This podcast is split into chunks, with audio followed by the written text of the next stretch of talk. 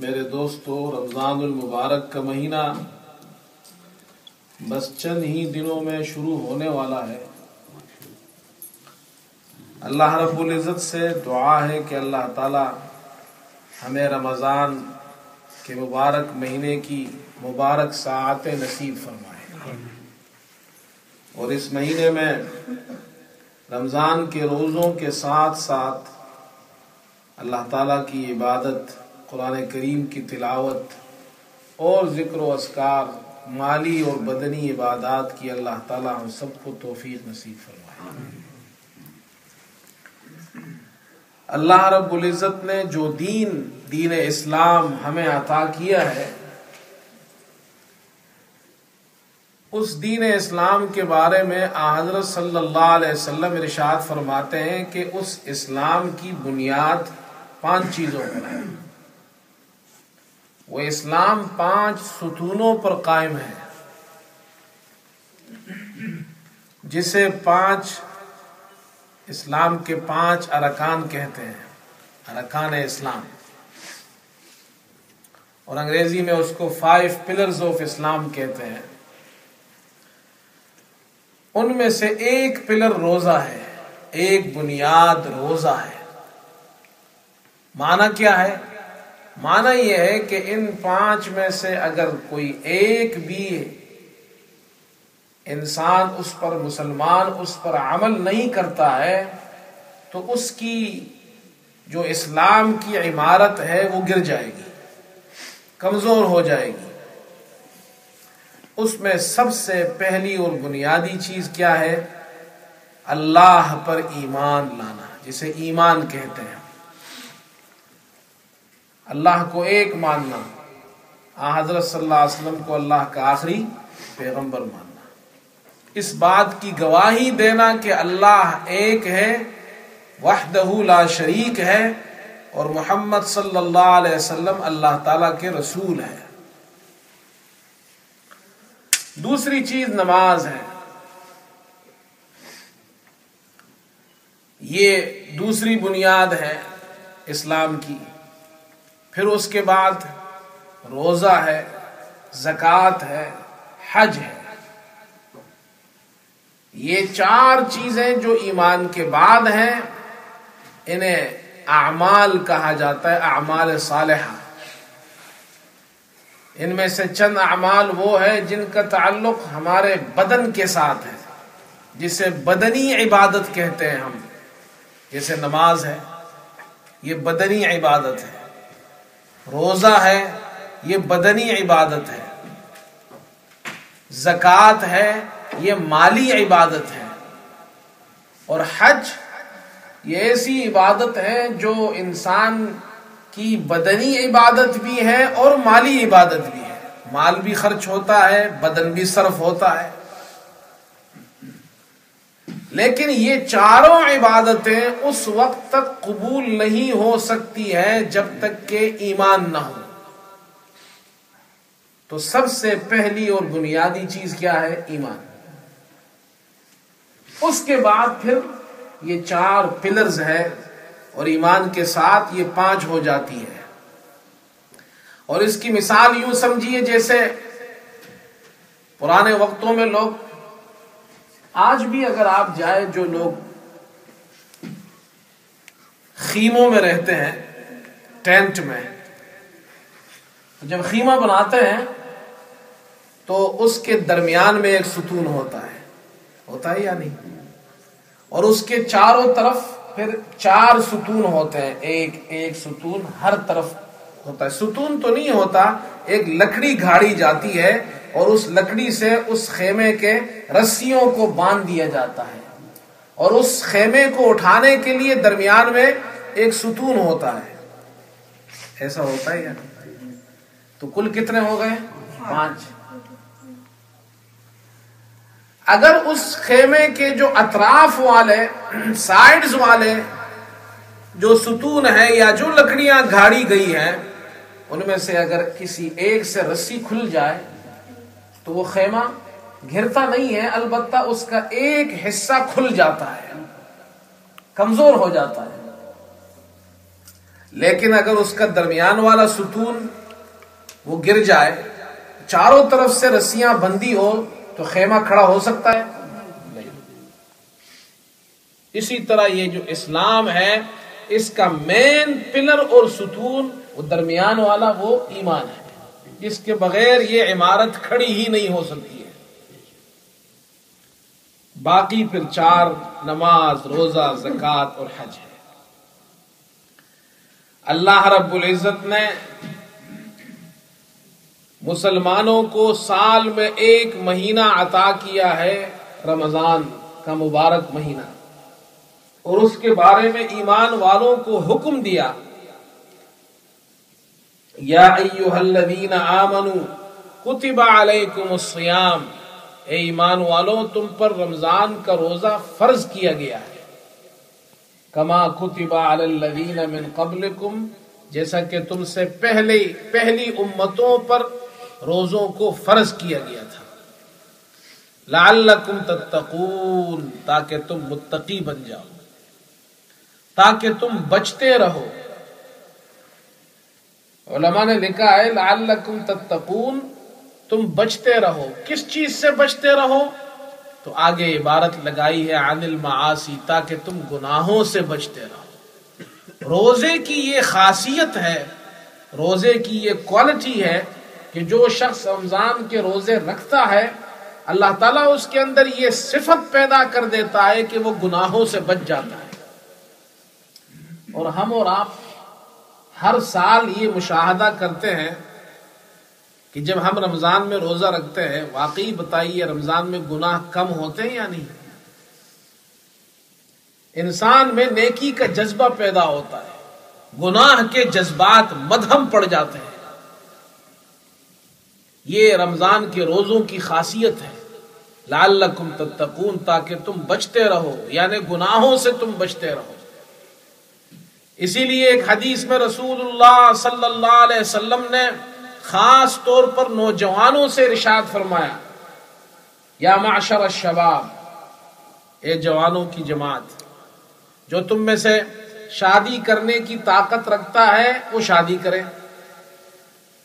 جو تم میں سے شادی کرنے کی طاقت رکھتا ہے، وہ شادی کرے اور جو شادی کرنے کی طاقت نہیں رکھتا، فعلیہ بالصوم وہ روزہ رکھے اس لیے کہ روزے کی یہ خاصیت ہے کہ جب اس کے جوانی میں اس کی خواہشات ابھریں گی اور کوئی حلال ذریعہ ہوگا نہیں خواہش پوری کرنے کا، تو وہ حرام کی طرف جائے گا، گناہ کی طرف جائے گا، زنا کی طرف جائے گا۔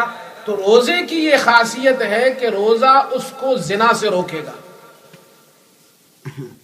اس لیے فرمایا فعلیہ سوم روزہ رکھے وہ۔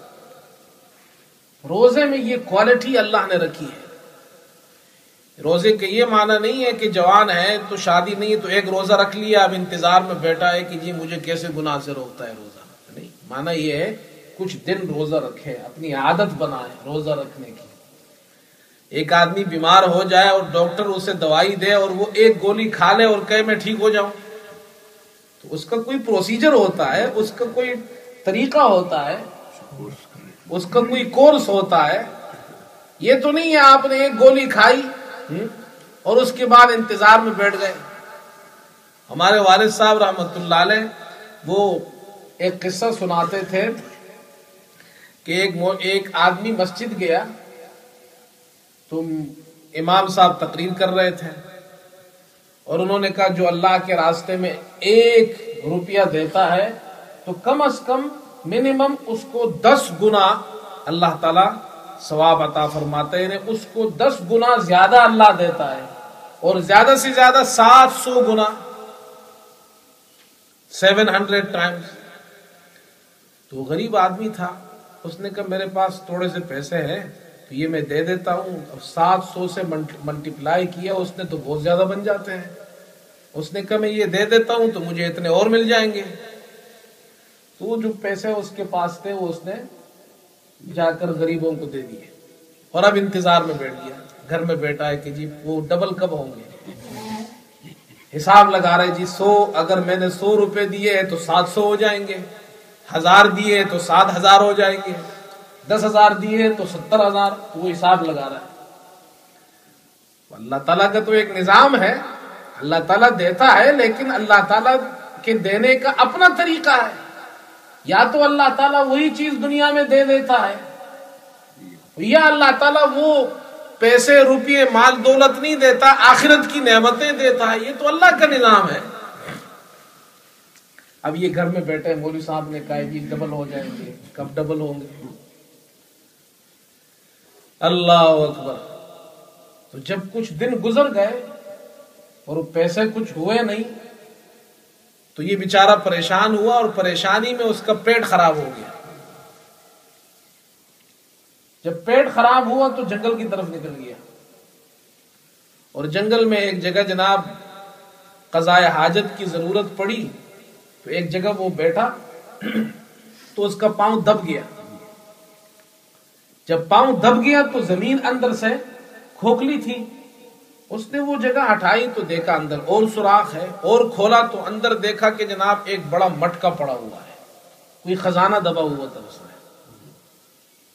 اور اس نے وہ جناب وہ خزانہ حاصل کیا، بڑا خوش ہوا، کہتے امام صاحب نے ٹھیک کہا۔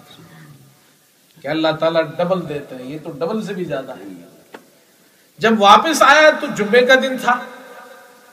اتفاقاً امام صاحب پھر وہی مسئلہ بیان کر رہے تھے کہ جو اللہ پاک کو ایک روپیہ دیتا ہے تو اللہ تعالیٰ اس کو سات سو گنا زیادہ تو وہ کھڑا ہو گیا بیچ میں۔ کہتے ہیں امام صاحب، ایک منٹ ایک منٹ جو آپ نے بات کی ہے وہ ٹھیک ہے، لیکن اللہ تعالیٰ سات سو گنا دیتا ہے، پیٹ خراب ہونے کے بعد دیتا ہے۔ یہ بھی ساتھ میں ملایا کرے اللہ اکبر۔ تو اب یہ کوئی شخص اگر اس طرح ایک گولی کھا لے اور انتظار میں بیٹھ جائے۔ تو ایسا تو نہیں ہوتا۔ اللہ تعالیٰ کا تو اپنا نظام ہے۔ کسی نے ایک روزہ رکھا اور اس نے کہا جی اب میرے جذبات ختم ہو جائیں گے۔ کہتے، ختم تو ہوتے نہیں ہیں۔ لیکن رمضان میں، روزے میں اللہ نے یہ خاصیت رکھی ہے۔ جیسے اللہ تعالی نے پانی میں خاصیت رکھی ہے، یہ پیاس بجاتی ہے پانی میں۔ کھانا کھاؤ تو انسان کی بھوک مٹ جاتی ہے۔ دوائی کھاؤ تو انسان کی تکلیف ختم ہو جاتی ہے۔ اللہ تعالیٰ نے دنیا کی چیزوں میں خاصیت رکھی ہے۔ گرم چیز ہو ہاتھ لگاؤ تو انسان کا ہاتھ جل جاتا ہے۔ ٹھنڈی چیز کو ہاتھ لگاؤ تو ٹھنڈک برودت پہنچتی ہے۔ جب دنیا کی چیزوں میں اللہ نے خاصیت رکھی ہے، اسی طرح میرے دوستو، اللہ تعالیٰ نے نماز میں خاصیت رکھی ہے، روزے میں رکھی ہے، زکوٰۃ میں رکھی ہے، حج میں رکھی ہے۔ ہر چیز میں اللہ نے ایک خاصیت رکھی ہے، اثر رکھا ہے اللہ نے۔ لیکن وہ اثر کب ہوگا؟ جب اس روزے کو صحیح طریقے سے ادا کریں گے۔ صحیح طریقے سے روزہ رکھیں گے۔ اب صحیح طریقے سے روزہ رکھنے کا مطلب کیا ہے؟ روزے کا ایک ظاہر ہے، ایک باطن ہے۔ ظاہر کیا ہے؟ صبح صادق سے لے کر سورج غروب ہونے تک کھانا، پینا، خواہش پوری کرنا، اس سے انسان بچے۔ حلال بیوی ہے، اس کے قریب نہیں جاتا، کھانا نہیں کھاتا، پانی نہیں پیتا، تین چیزیں بند ہو گئی۔ یہ تو ظاہری پروسیجر ہے روزے کا۔ لیکن ایک باطن بھی ہے روزے کا، وہ کیا ہے؟ کہ روزے کی حالت میں غیبت نہیں کرتا، حسد نہیں کرتا، چغلی نہیں کھاتا ہے۔ گالی نہیں دیتا ہے۔ اور جناب فضول باتیں نہیں کرتا ہے۔ بلکہ روزے کی حالت میں قرآن پڑھتا ہے، نماز پڑھتا ہے، ذکر و اذکار کرتا ہے، اس سے روزے میں جان آتی ہے۔ اب ایک آدمی نے روزہ رکھا، لیکن اسی روزے کے اندر وہ غیبت بھی کر رہا ہے۔ اسی روزے میں وہ چغلی بھی کھا رہا ہے۔ اسی روزے میں جھوٹ بھی بولتا ہے۔ اسی روزے میں کاروبار میں ملاوٹ بھی کر رہا ہے۔ اللہ معاف فرمائے۔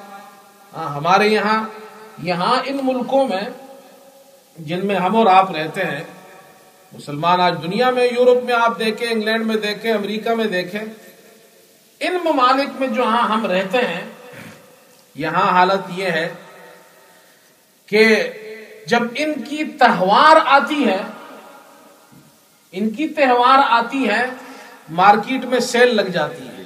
ایسا ہے یا نہیں؟ آپ تو مجھ سے زیادہ جانتے ہیں۔ جب ان کی تہوار آتی ہیں سال میں، تو مارکیٹ میں چیزیں سستی ہو جاتی ہے سیل لگ جاتی ہے، fifty percent discount, seventy percent discount. ایسا ہی حال اور اللہ تعالی ہمیں معاف فرمائے۔ ہمارا حال یہ مسلمانوں کا، خصوصاً پاکستانیوں کا، کہ جب رمضان آتا ہے تو ہمارے یہاں پھر لوگوں، پھر چڑیاں تیز ہوتی ہیں۔ کہ اب مسلمانوں کی گردنیں ہم کاٹیں گے۔ ان کی جیبیں کاٹیں گے۔ ان کو جناب بھوکا رکھیں گے۔ ہر چیز، غریب آدمی ہے، اس بیچارے کو تو جناب کچھ تھوڑا بہت دال روٹی مل جائے۔ وہ دال روٹی ہی مہنگی ہو جاتی ہے۔ آسمان تک نرخ پہنچ جاتے ہیں، غریب آدمی کو کھانے کے لیے کچھ نہیں ملتا۔ کتنے مسلمان ایسے ہیں جن کے گھر میں پھر چولہا نہیں جلتا ہے۔ آٹا مہنگا ہو جاتا ہے۔ جو ایک عام ضرورت ہے ایک انسان کی آٹا وہ مہنگا ہو جاتا ہے۔ لوگ ذخیرہ اندوزی کرتے ہیں جو شرعن حرام ہے۔ اور وہی لوگ جو روزہ رکھتے ہیں، اسی روزے میں وہ جناب لوگوں کی جیبیں کاٹتے ہیں۔ کیا آپ بتائیں اس روزے میں اثر ہوگا؟ اس روزے میں کیا اثر ہوگا؟ جس روزے میں وہ جناب خود اپنی اپنی جناب تجوری تو بھر رہا ہے اور غریب لوگوں پہ ظلم کر رہا ہے۔ ایسا ظالم، اس ظالم کے روزے میں کیا اثر ہوگا؟ اس ظالم کی نماز میں کیا اثر ہوگا؟ اس ظالم کے حج میں کیا اثر ہوگا؟ کوئی اثر ہوگا؟ کچھ بھی نہیں ہوگا۔ تو پھر کہتے ہیں کہ جناب کیا ہے؟ ہم تو روزہ رکھتے ہیں، نماز پڑھتے ہیں، تو نماز اور روزہ تو گناہوں سے روکتا نہیں، نماز اور روزہ روکتا ہے، تیری نماز نماز نہیں، تیرا روزہ روزہ نہیں ہے۔ اللہ معاف فرمائے۔ اللہ تعالیٰ ہدایت دے ہمیں۔ اللہ تعالیٰ نے روزوں میں اثرات رکھے ہیں۔ شرط یہ ہے کہ روزہ صحیح طریقے سے رکھا جائے۔ اس روزے کے اندر انسان کا دل نرم ہو جائے۔ رسول اللہ صلی اللہ علیہ وسلم نے صحابہ سے فرمایا کہ تم جو ہے روزے کی حالت میں جب افطار کرو تو دوسرے مسلمانوں کو بھی کچھ کھلایا پلایا کرو، غریبوں کو جن کے پاس کچھ نہیں ہے۔ تو صحابہ نے کہا اللہ کے رسول، ہم ہم ہمارے پاس تو خود کچھ کھانے پینے کو نہیں، ابتدا میں مسلمان بہت کمزور تھے، ابتدا اسلام میں۔ انہوں نے کہا، اللہ کے رسول، ہمارے یہاں تو کچھ خود کچھ کھانے کو نہیں ہے۔ تو رسول اللہ صلی اللہ علیہ وسلم نے ان کو ترغیب دی تھی کہ جو کسی کو افطار کرائے گا، کوئی مسلمان، دوسرے مسلمان کو افطار کرائے گا تو جس کو آپ نے افطار کرایا، اس کے روزے کا ثواب تو اس کو ملے گا۔ لیکن اللہ تعالیٰ آپ کو اس کے پورے روزے کا ثواب افطار کرانے کی وجہ سے عطا کرے گا۔ مثال کے طور پر، آپ نے دس آدمیوں کو روزہ افطار کرایا۔ دس آدمیوں کو اپنے روزوں کا ثواب ملا، لیکن آپ کو اللہ تعالیٰ دس روزوں کا ثواب اللہ آپ کے نام اعمال میں لکھ دے گا پانچ کو کرایا تو پانچ، پچاس کو کرایا تو پچاس۔ تو صحابہ نے عرض کی، اے اللہ کے رسول، ہمارے پاس تو خود کچھ کھانے پینے کو نہیں ہے، ہم دوسروں کو کیا افطار کرائے تو رسول اللہ صلی اللہ علیہ وسلم نے رشاد فرمایا کہ افطار کرانے کا یہ مطلب نہیں کہ تم جناب پلاؤ، بریانی، زردے اور چرغے کھلاؤ ان کو۔ اگر تم ان کو ایک گھونٹ پانی اور ایک گھونٹ لسی اور ایک کجور بھی کھلا دو تو اللہ تعالیٰ اس پر بھی یہ ثواب تمہیں عطا فرمائے۔ اللہ تعالیٰ نے ہمیں یہاں اچھی زندگی دی ہے، خوشحالی دی ہے۔ تو ہمیں اب اپنے دوسرے مسلمان بھائیوں کا خیال رکھنا چاہیے، یہ رمضان کا پہلا سبق ہے۔ صرف یہ نہیں، ہم اپنے افطار کا غم کریں، اپنے کھانے پینے کا غم کریں، بلکہ ہم دوسرے مسلمانوں کا بھی خیال رکھیں۔ اپنے علاقوں میں، اپنے محلے میں، اپنے رشتہ داروں میں، جو غریب لوگ ہیں آس پاس کے لوگ لوگ جو رہتے ہیں، جن کے پاس کھانے کو کچھ نہیں، جن کے پاس جناب چولہا نہیں جلتا رمضان میں، ہم ابھی سے معلوم کریں کہ ایسے کتنے لوگ ہیں اور کوشش کریں کہ رمضان میں ان کے گھر بھی چولہا جلے۔ ان کے یہاں بھی کھانا پکے، ان کے بچے بھی کھانا کھائے۔ اللہ تعالی ہمیں عمل کی توفیق عطا فرمائے۔